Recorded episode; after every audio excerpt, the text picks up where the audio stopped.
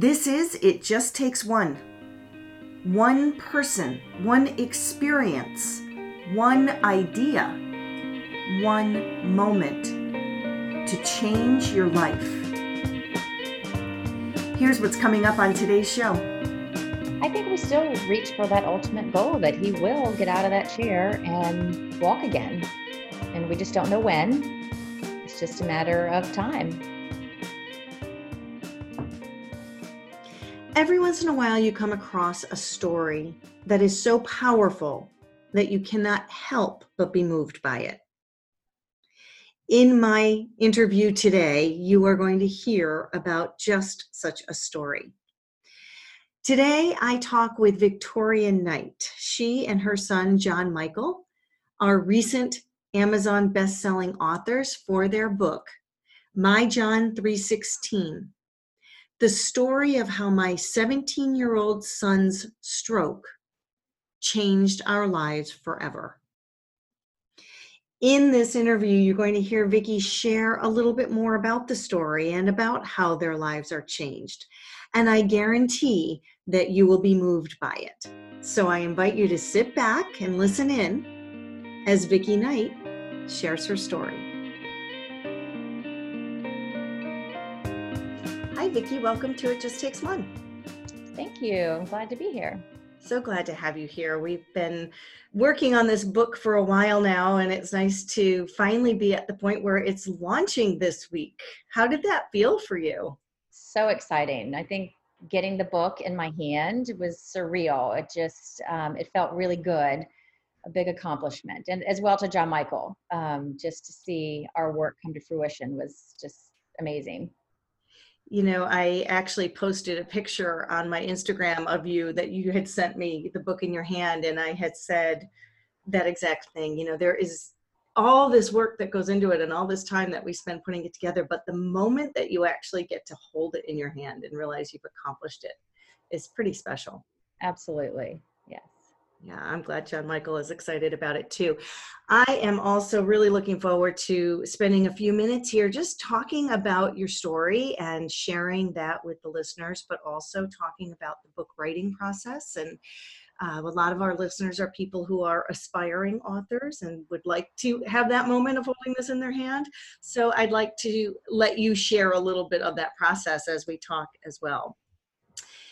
Uh, but I thought we would just get started with something simple um, and just introduce you to the audience and an, an introduction of how you and I actually met. You want to share a little bit about how we connected? Sure. Um, I uh, live in Winter Park, Florida. Very small, small little community of people. Um, we have some very good friends, the Evans. Their son actually is one of John Michael's best friends. Mm-hmm. And um, John Evans wrote a book with you and he just felt as a lot of people did the story should be told. So he kept encouraging me. And finally he said I, I, need to put you in touch with kelly. She's wonderful. She'll help you. She'll guide you through the whole process. And um, that's how i connected with you. And it's just been pretty seamless actually. It's been um, i've been pleasantly surprised on how easy it was the whole process well, I, I am glad to hear that because I always think writing a book is not without effort. It certainly does take some some time and some effort, but once you have somebody to guide you through it, it is not an impossible task. Right. No, not at all. Not at all. And especially when you're telling your own story, I think it's a little maybe a little easier because you know the story. You know what's coming is just putting it down and getting it into words and shaping it into a story. Yeah, makes sense. I'm glad that you mentioned John Evans. Um, he actually first told me about you well before we met because the book that he published with us, The Takeaway, he actually donates some of the proceeds to John Michael's Foundation. Yes, he does, and it's it's awesome. And I think he even dedicated the book to him. Um, very sweet. Yes, very good friend. Yeah, that um, that was very special. So I actually knew of your story before I met you, but I I do remember the first time that we spoke, and I remember you telling me that you had spent so much time sharing your story on Facebook that you were writing a lot of these because your friends wanted to hear what happened, and that the process of writing on Facebook was one thing, but then the daunting task of taking that and actually making it into the book was another. Uh, do you remember that conversation when we were talking? I do. I, I, do. It was through those posts that I make the updates for John Michael that people kept saying, You should write a book. You're a great writer. And I've never considered myself to be any type of writer. I struggled with writing in school because I think they'd give you a topic and then you'd have to write about it. but again, when you're sharing your story and it's near and dear to your heart, it, it's a little bit easier for me anyhow to um, to share that. But then on the flip side of that it's very scary putting yourself out there like that because you don't know how people are going to respond. Are they going to care what happened in your life? Are they just going to be like oh it's another sad story you know tragedy that happened to someone? Because sadly there's a lot of tragedy out there but um but I did it and I'm glad that I did. It's something we, we actually talked about when we were at Shepherd. We joked about it. We even joked about a movie. You know, we went around who's going to play who, the movie. Um, but I didn't know that it would ever come to fruition. We just, it was something we just kind of flippantly talked about. Um, so yeah, and I think for John Michael, he wasn't sure if he was going to write. I started writing well before he did. Mm-hmm. I always thought the idea of kind of the back and forth would be interesting to people, and especially again, I've been out there on Facebook posting the updates, people really want to hear from him as well, probably mm-hmm. mostly from him. So I think it, I'm so glad he chose to write. Yes, I'm, I, I had actually forgotten when we first started, it was just you and I, and then somewhere in the process, it became apparent that having his voice in there was going to be a really significant addition for so many reasons. We'll talk about that in a minute. Um, but I am also so glad that that he wanted to do that because to hear the story from both of your points of view is just gives a much deeper understanding of the experiences you guys have had. Absolutely, yeah. And it's funny, sometimes they parallel, sometimes they're a little bit different. Um, I tried not to share mine with him so he wouldn't, you know, because some things he, he remembers everything really, but, you know, especially the ICU was a little foggy to him those first, you know, few weeks, especially. He was, you know, pretty sedated. So they said he'd have a little hospital amnesia. But um, and I was surprised, and I'm going to tease the audience a little bit because okay. I want them to buy the book to, to know more. We'll talk about the story, but um, I was actually surprised how much he did remember. Um, he mentions that he was a little foggy in, in that um, initial hospital time, which would make sense, but um, how much he remembers down to the detail is amazing. Oh, absolutely. Yes. He, and that's uh, the blessing. And what happened to him is that he is 100% cognitive. He did not lose any cognitive ability, probably smarter than most of us out there. oh, no doubt about that. Yes. Yeah. He's got um, a good head on his shoulders. So um, let's, let's just introduce the book. So I'm holding it in my hand. I get to hold it in my hand too. Uh, the book is called My John 316. Tell us about the title, why that became the title of the book interestingly enough, his name is John Michael Knight. Um, he does go by John Michael. John is the first name, and his birthday is March 16th, 316. And I kind of picked up on that early on. I didn't do that on purpose. He's named after his father. But at the, you know, going to the doctor, what's his name? What's his birthday? I would say John 316. And then all of a sudden it clicked with me like, oh, wow. and, you know, I didn't think anything special of it. I thought, how ironic. And then um, Mick, his father, didn't pick up on it till you know we were in the hospital, and every time they came in to do something, what's his name, what's his birthday, just to verify the patient, and it clicked with him. And for some reason, when we were at Shepherd and we started joking about the book, that title just had just came to mind, and I did just stuck with me because the meaning of that scripture verse has become so much um, has such a deeper meaning to me now than it ever did. So I just felt it was appropriate to name the book that the Bible verse, for those who don't know what it is, is For God so loved the world that he gave his only begotten Son, that whosoever yeah. believeth in him shall not perish, but have everlasting life. That's right, yes. And yeah. uh, when we first spoke about that being the title, it brought up a, a, great memory for me because my mother used to teach Sunday school. Oh. And she had several verses in the Bible that she thought were really important for all of us to learn in our young ages. Yeah. And so that somewhere around third grade, you know, eight years old, my John 3.16 was embedded in my head and I can and still say it today. And since I've lost my mom, it kind of brought up a nice memory for me. So oh. uh, I, I love the title for that reason as well. So, John Michael, born March 16th, tell us a little bit about him as a person and, and who he was growing up.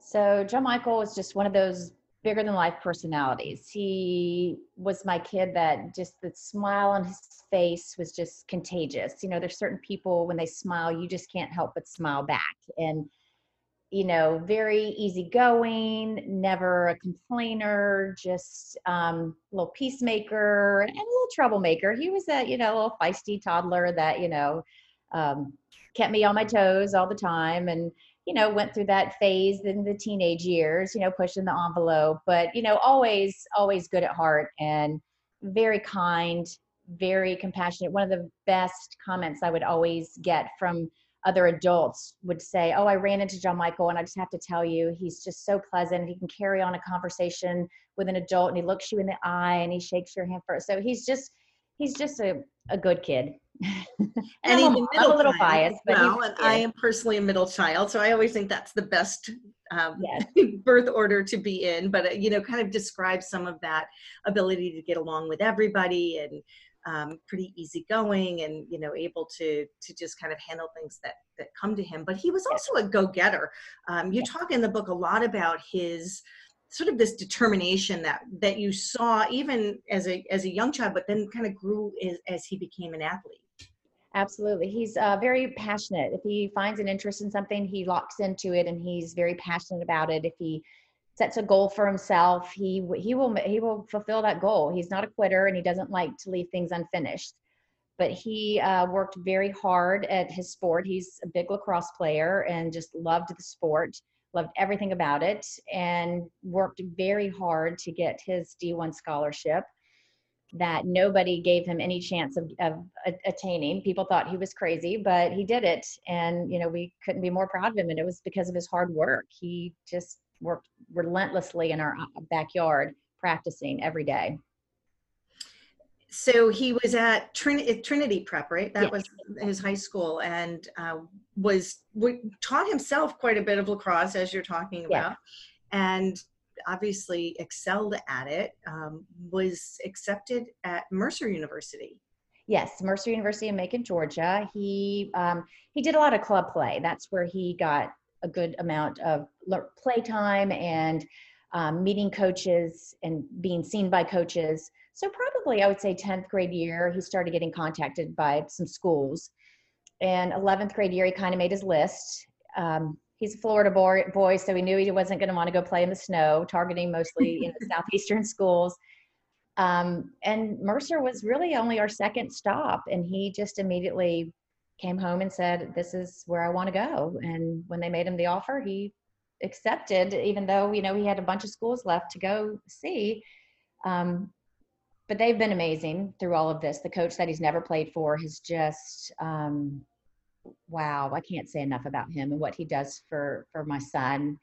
And John Michael actually dedicated the book to him because he's just become so special to us. That is um, one of the many gifts that have come out of out of mm. this story for sure, uh, and and certainly he he is pretty special in the fact that he met John Michael as he brought him into the team, but he actually never got to have him on the team, yeah. and it remained such a, a tie and such a close connection for him. Absolutely, yes, and their whole family. We're very close with his whole family, his lovely wife and his children. Yeah, so we appreciate them. Yeah, that's amazing. So all things were going well. All the doors were open, and he was sort of following the path of a of a talented athlete and an intelligent kid going off to college with all the world in front of him. And then what happened? And then he woke up uh, one morning, December 14th, and uh, normal morning, came downstairs, made him breakfast, say goodbye, and within the hour i got the text that he didn't feel right. Um, something was off. And that's how it all started. We ended up picking him up from school taking him to the emergency room and it just uh, became the nightmare of our life. His whole life changed in the blink of an eye. Literally in the blink of an eye. The book actually starts off with those texts. Yes. And I just want to read a couple of those yes. just to kind of give the audience an idea of of what was happening in that moment. Um, the text starts with John Michael texting you saying, "I don't feel good. I don't know what's wrong with me. I'm sitting in psych class and I feel like I was going to pass out, and my balance is off.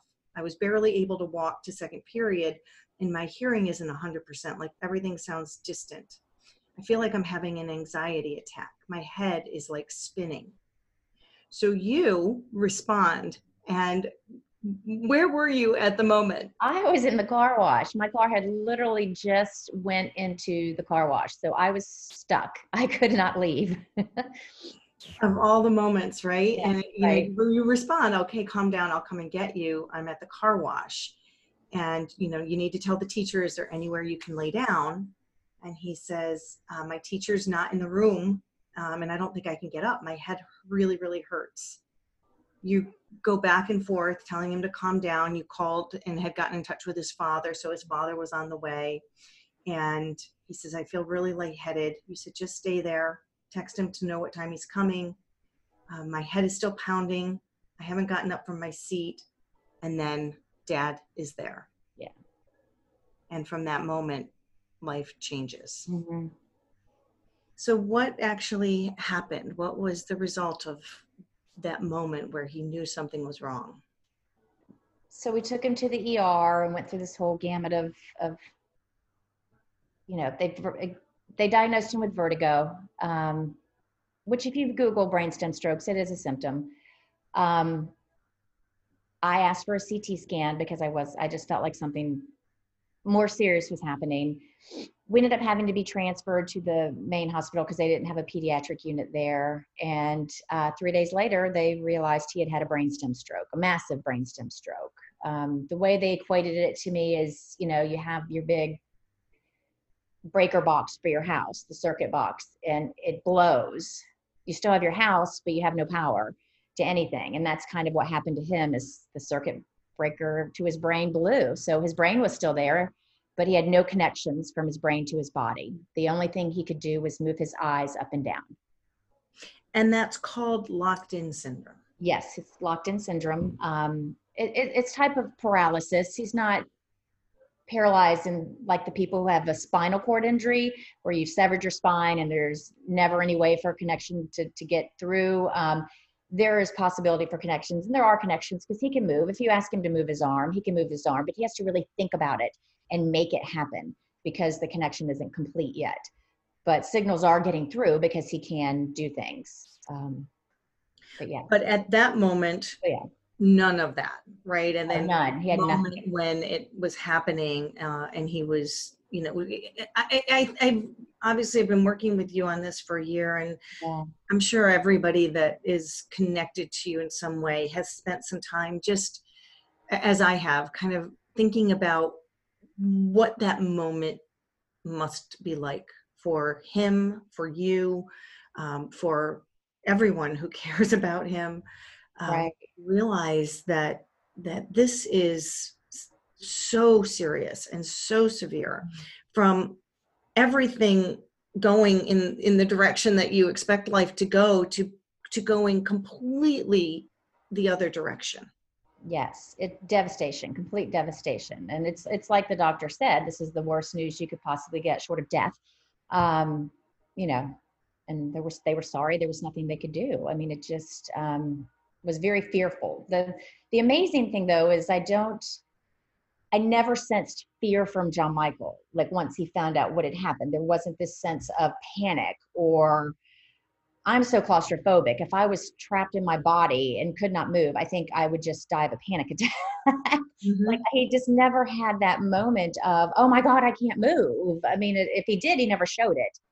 Um, just crazy. I think God just equipped him with such a capability to handle this with such grace and patience. It's just been amazing. Even on my worst days when I just just want to throw the towel in and say, I quit. I can't do this anymore. I just think, how selfish of me. You know, I can get a break. He never gets a break from it. This is, he has to deal with it 24 7.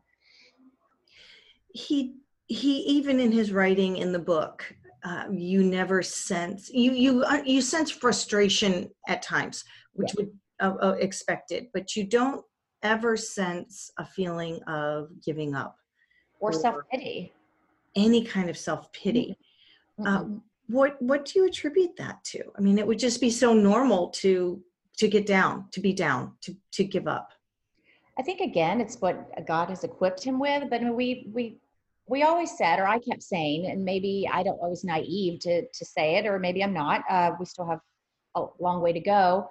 But I just always said to him, "This is not forever. This is not forever," and maybe that stuck with him that this is not forever. It's temporary, and I just have to do the work. And I'll just like lacrosse. I wasn't good at first, but I worked really hard, and I got to where I wanted to be. And I think that's his athlete mentality that just keeps him going and and says this is not the end. Um, and he's always had the attitude of it's not a matter of if, but when. So I think those are the things that he tells himself that keeps him, you know, and again, he does have that frustration every now and again. And who wouldn't? And a lot of times it's mostly just the speech that people can't understand what he's saying. So I can only imagine how hard that would be. And he describes so many times um, in different ways throughout the book how frustrating it is to not be able to communicate and again i think anybody listening or um, hearing or reading this story will m- try and put themselves into that position and think about when you are completely incapable of communicating i mean Mhm. all you can move are your eyes uh-huh. what is that like so you actually came up with a, a a way for him to begin communicating Yes, we had a crazy spelling system. It was a letter board, and we would go through the rows, and he would spell out words with his eyes. Big opened eyes was yes, closed eyes was no, and um, that's how we got real fast it. People would look at us like, "What are y'all doing?" but you know, we we did. We had it down, and he was able to, you know, at least get words out to say, you know, help or fix this or do that or, you know, ask questions. I again, it was a crazy system, but it, it did work. Yes. the resilience how quickly you can learn something new when you're working at it and having to use it so often but i remember you talking in the book as well you know where where now we text and everybody shortens everything he was shortening nothing and he was spelling out every word He was so articulate. I mean, I was like, I'm so glad I paid for you to have such a great education, but you don't have to say these fancy words. Like his friends will even say, he'll nevertheless. I'm like, what? You know, or actually, you know. We just crack up. And I think the first time he tried to spell, like when we came home and his new speech therapist and she was learning the system and, and she was like, well, let's spell something. He spelled out onomatopoeia. oh, She's just cracking up. But he also describes it from his viewpoint where the frustration comes in because he knows what he's trying to get out he can't get it out fast enough and i think in one point he was talking about if you would use the word off versus an oh, I know. sometimes people would think that the, the next word would start with n and then you'd have to start all over again Oh, yeah. Or it's it's like I would say it is, and he would say no because it was its, and I'm like it's the same thing, John. or you know, uh, i anyway, get it i get it little things like that. That I'm sure he just you know it when you have all control of your life taken away. If that's the one thing you want to try and control, so be it. Right? I mean, let him have it. It just yes I can't imagine. yes and as much patience as it required from him it also required patience from you and from oh, everyone else Yes. I remember a night putting, I have a younger son, Ben, who, well, he just turned 15 yesterday, but he was 10 at the time that this happened. And uh, I remember putting him to bed one night and, you know, we always said our prayers and I started spelling, you know, like I do. And he looked at me like, what are you doing? I'm like, I've lost my mind, Ben. I don't know. I can completely understand that. That happens to me even if I'm doing like a voice text versus a uh, leaving a message, Mhm. you know, and I'll be adding commas and periods into my voice Right. message. You know, Yeah. why am I doing that? right. Yeah, I, I get it. Yeah. So he obviously life changed. He went through this experience. He he was really literally locked in, um, but slowly over time has been has been finding his way back. Kind of talk a little bit about that journey back and some of the experiences that you have all ex- gone through as he's been working his way back. Yeah, um, I think his first priority has always been speaking, to speak more than move or walk or any of that. Just again, to have his voice heard. Um, but you know, it was the little things, just the facial expression getting back because the left side of the face was weaker than the right. So his smile was a little off at first. So, you know, once his smile kind of got back to normal and then the eating, getting off the feeding tube, that was huge, huge, huge, huge. Um, and, you know, just the small movements and, you know, getting reconnected to his phone after, you know, I guess over a year not having, um, any access to the outside world really um, which probably was a blessing in disguise because when we all think about you know going through our social media and everybody has their life looking so perfect and you know his is anything but perfect um, that has to be challenging for him. So i'm glad he did it in that first year have to sit and watch everything from his senior year that he was missing. I mean his friends would share with him and things like that but um, it's not the same. So yeah and for our family i think it's been um, you know challenging. We've all tried um, to keep things as normal as possible. Um, you know i think probably the hardest has been for his little brother because i think you know he kind of almost stepped into the role of big brother helping care for his brother and do things for his brother all the time. So i think for him his life other than mine and joe michael's changed the most.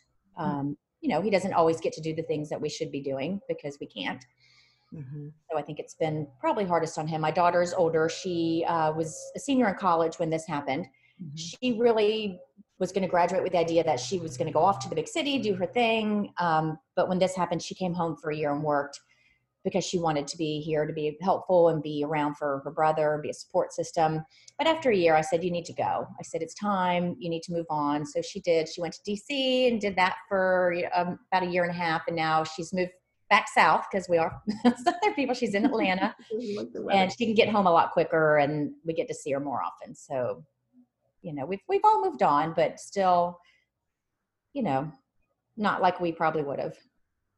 Yeah, it's and, and it's so interesting. I often think that one of the hardest things in life is letting go. Mm-hmm. Being able to let go of anything, whatever that might be, but in this case, the the expectations and the dreams and the you know what was going to be you know and and letting go of that how do you think you did that how do you do that how would you share doing that with somebody who's struggling it's not easy i'm sure i've been in denial for um probably i was in denial for a very long time about it just going through the motions waiting in anticipation for this to be over you know because i would even use those words well when this is all over you know kind of taking it as, you know what, he's broken his leg, he's in this chair, and as soon as it's healed, he's going to be out and everything's going to go back to normal. Mm-hmm. Um, I know for a long time when Ben, probably the next year, this happened in January, or December. So that fall, Ben then graduated and went on to the high school where Joe Michael was going to. So it was very hard for me at first going back to the school because I felt like I just didn't get to finish and mm-hmm. he didn't get to finish and even as a mom i didn't get to do all those fun senior things that the parents get to do you know walk your son out on the field you go to the little tears and cheers you know and watch the video and mm. um, i just felt like i was plucked out of a life and i didn't you know when, when, when your kid's sick and you miss a few things you, you go back in and you pick back up but i didn't get to pick back up um, and that was hard for me for a long time but i think just time heals in that sense that you kind of get over it and realize, you know what, it's it's done, it's over, and now we got to move on. This is our new, and we have other goals and um, dreams now, and just move towards them. Mm-hmm. And your faith, I think um, you've talked about quite a bit, and, and it runs through the book as well. Obviously, right from the title. Um, how how has your faith grown or changed, or you know what has happened with with the with your sense of faith and your foundation?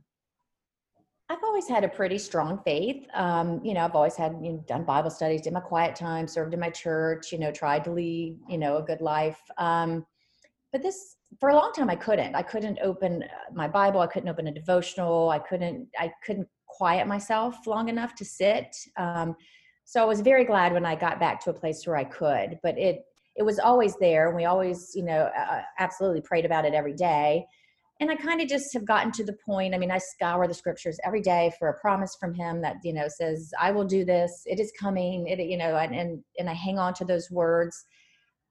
I, I think I view God differently now than I did before. I think before, um, you know, I'd go to him and lay my request as if we were some genie or something, you know. Mm-hmm. but now the struggle has been, you know, I've seen a lot of answered prayer, but I just keep saying, why won't you answer this one? Why I did that, you know, is sometimes hard to wrap my brain about why give someone such hopes and goals and dreams and then take it away right after he got it. You know, it just seems so cruel. Um, but I think John Michael put it very well in the book when he said, you know, God didn't do this to me, he did this for me. And I think that's so humbling and so true because we've seen so much good come out of all of this. Um, we've seen, you know, for example, his senior class was a very divisive class, mm-hmm. very eclectic group of of 100, you know, 20 kids.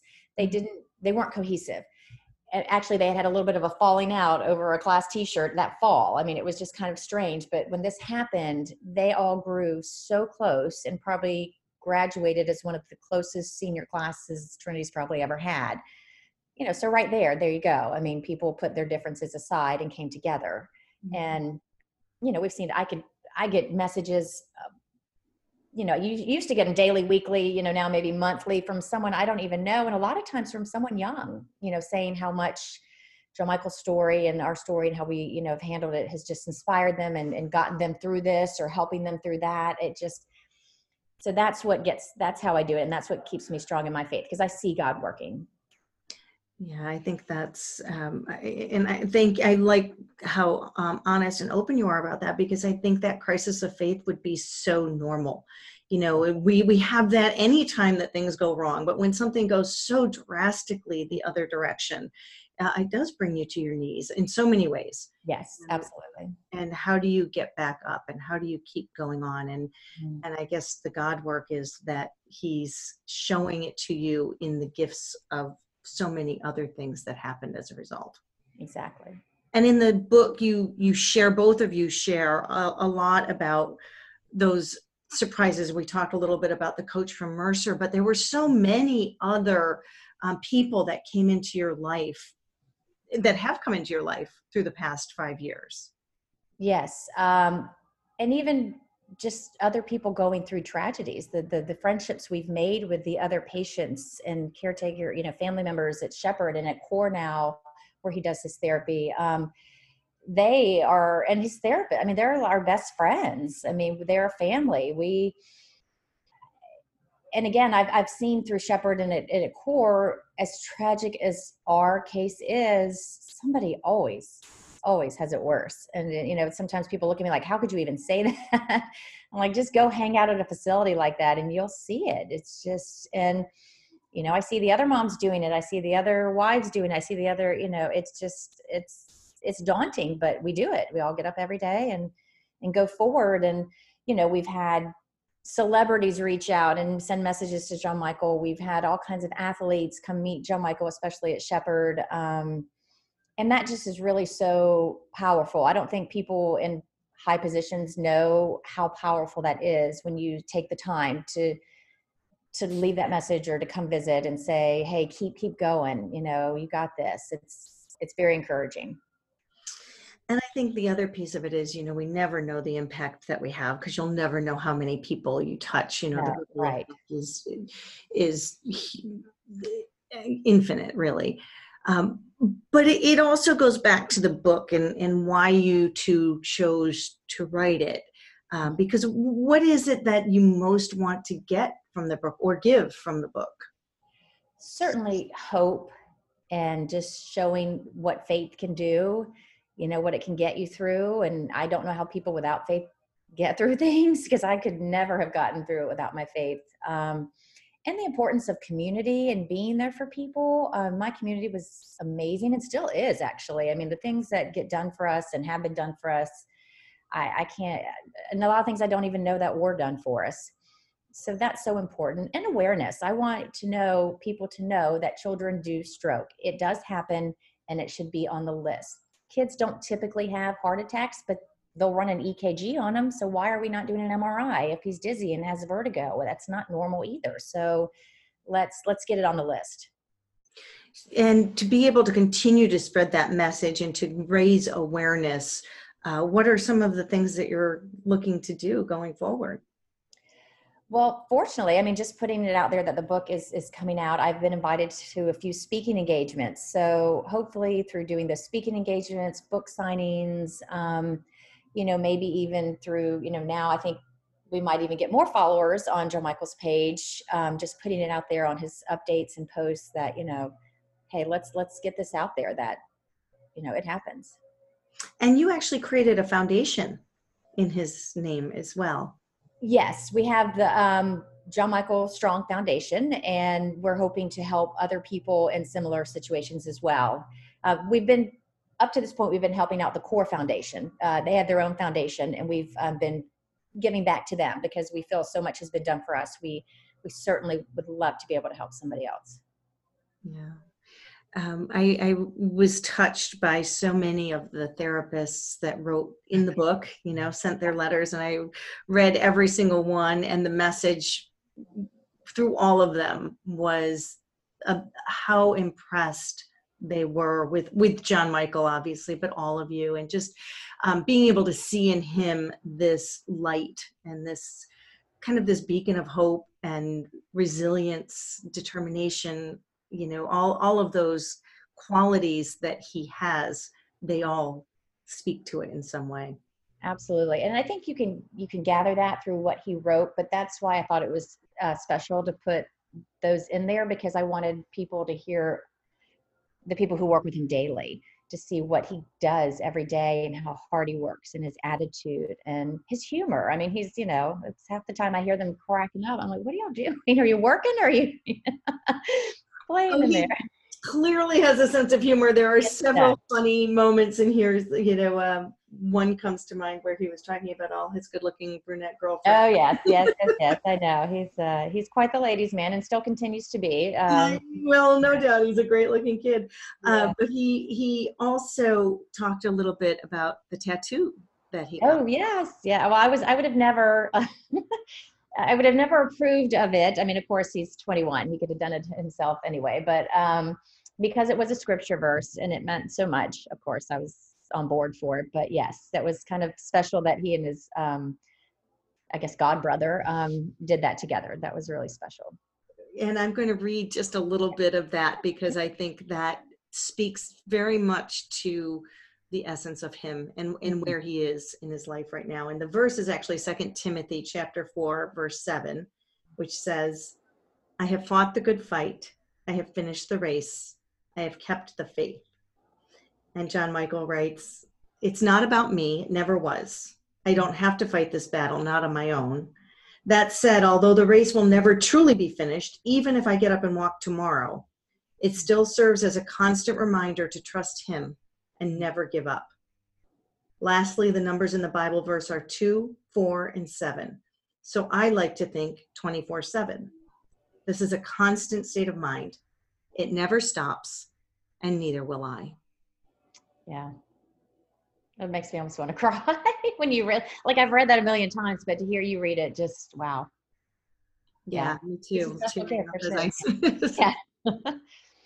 yeah even my other children will say i mean because you know i'm like i would be doing the same thing for you this is not a favoritism that i think he's just i think you're just as special as he is but they'll even say i would never you know i can't imagine handling it the way he's handled it yeah yeah, I, and again, until you're put in the position, you'll never know how you would handle something like this. But That's certainly, right, no one ever does have to handle it.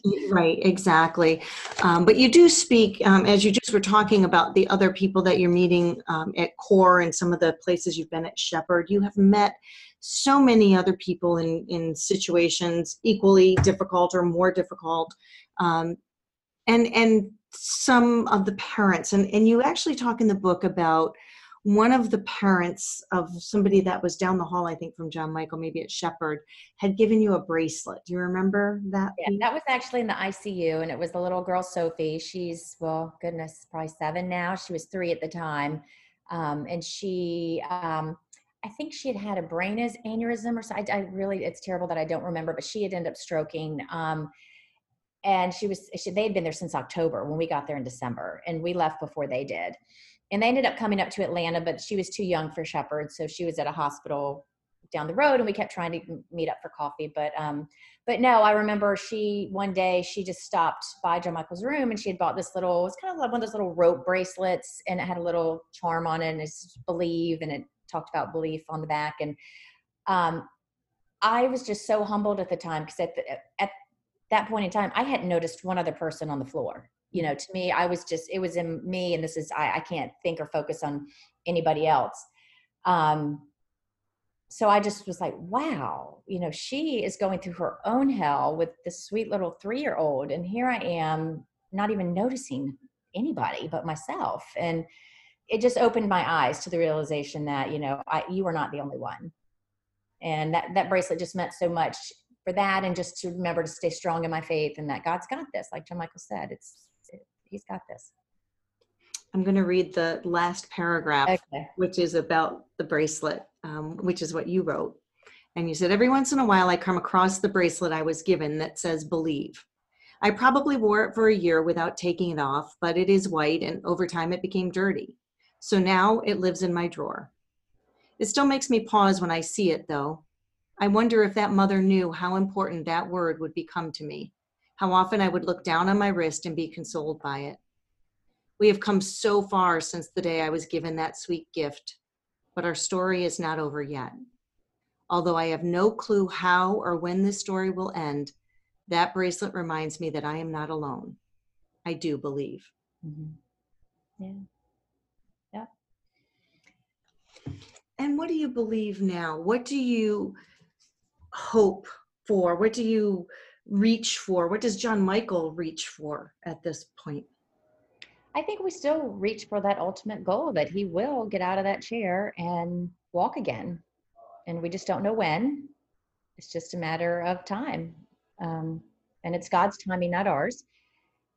You know, because we know in our hearts that he could have done this four years ago. He could have gotten, you know, he could have walked out of the ICU and surprised everybody and been the walking miracle. But then how many people would have really been touched or would have believed? Um, so I think it's just, you know, it's not the right time yet, but it's coming. I, I wholeheartedly believe that as well. I, I do think things happen for us, not to us. And his story is not written yet, even though he's written Right. To date. it is not over. Sure, yes. Um, and and yours as well. I I think this even just getting the book out into the world will open more doors and more more opportunities for you, all of you as well. Absolutely. Yes. Um, and I look forward to following your story and seeing where it leads. I could go on and on and on. Um, I want to just give a couple of uh, additional things for re- for listeners that are listening in. Uh, uh, many of our listeners are people who have always wanted to write a book. Maybe they have a story that is just needing to be shared. Maybe they have people in their life saying to them, you should write a book. You should write a book. What's your message to them if they're in that spot where they are listening and thinking, oh, I don't know if I could do it? I say do it. Go for it. I mean, you have nothing to lose. It, it, worst thing that's going to happen is it's very therapeutic and you're going to get healing from it, from your story, or you're just going to feel good about it. And, you know, what's meant to be will be. And I think if, if, if you need to write it, if you feel compelled, you should do it. Absolutely. Wholeheartedly. I agree. Yes. Stories need to be shared, and Yes, and um, why we have them. Yes. it makes a difference. It really makes a difference. It touches people in a different way when when you get a chance to pick up a book and read it.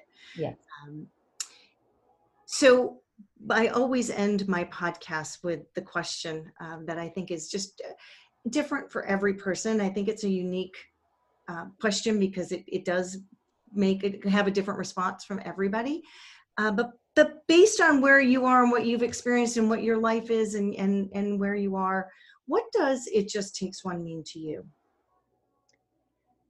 I think when I really sit and ponder that question, it's never take anything for granted, even breathing, because John Michael was very blessed that he was able to breathe on his own. And just to watch him take those first few breaths when they removed that breathing tube, just hmm. It just takes one, you know, it just took that one thing to give us hope that there's hope. He was able to breathe on his own. That one thing gave us such great hope um, that better was to come and has come. Yeah, that's so powerful. You know, we often say we, we take, you know, tens of thousands of breaths a day, but how many do you ever pay attention to? yeah. So true. hmm A good reminder that it's not to be taken for granted. Yeah. Appreciate. Yes, everything. Yes. Because it could be taken from you in a second. Yeah. Vicki, if people are looking to connect with you and follow you, where can they find you? So John Michael has a website. It's jmstrong24.com. And that's where we post all the updates. There's pictures, videos of his therapy. Uh, you can buy the book on there. You can email me with questions or whatever. So absolutely, that's where they should go. Yeah fantastic, fantastic. And it is a bestseller, so I'm happy to say congratulations to you on that. you. So Um, exciting. An Amazon bestseller, so that's just a, a great hats off to both of you for putting the effort and the time in and getting an amazing story onto the page so that people can experience it and maybe remember their faith, remember to believe, remember to take a moment to appreciate what you have Mhm. and have hope. Yes, absolutely. Wonderful. Vicki, it's been a pleasure speaking with you and working with you through the whole process. Thank you. Well, I can't thank you enough, Kelly, for everything. Truly. It's been a pleasure. Thank you. Thanks.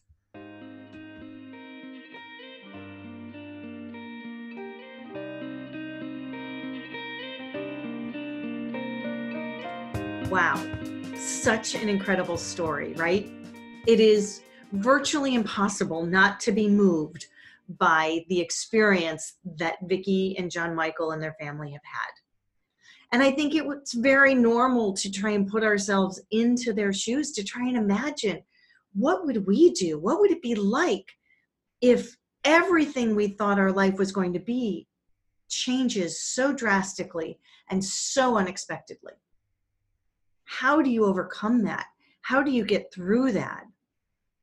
I was recently telling someone I know about this story and about the book coming out. And she said, I don't know if I want to buy the book. It just sounds so sad. And I hope, although I understand that, I do hope that what you get after listening to this interview is not sadness. As hard as it is to imagine the story, and as much as you feel for and with Vicki and John Michael, the thing that I get after the time working with them is not sadness. Rather, I feel faith, belief, and hope. Ultimately, hope, which is the greatest gift of all. I hope that is what you take away from this time in this interview today, and I appreciate you making the time to listen. If you're interested in the book, you can find it on Amazon, and also I do encourage you to follow John Michael on his website, see what's going on there, and on all social media platforms as well. His progress continues, and I truly believe that whatever it is he wants to achieve, his faith, his determination, and his resilience, as well as his family, are what are going to get him there. Thanks for tuning in to It Just Takes One today. And now it's time for you to go out and be the one.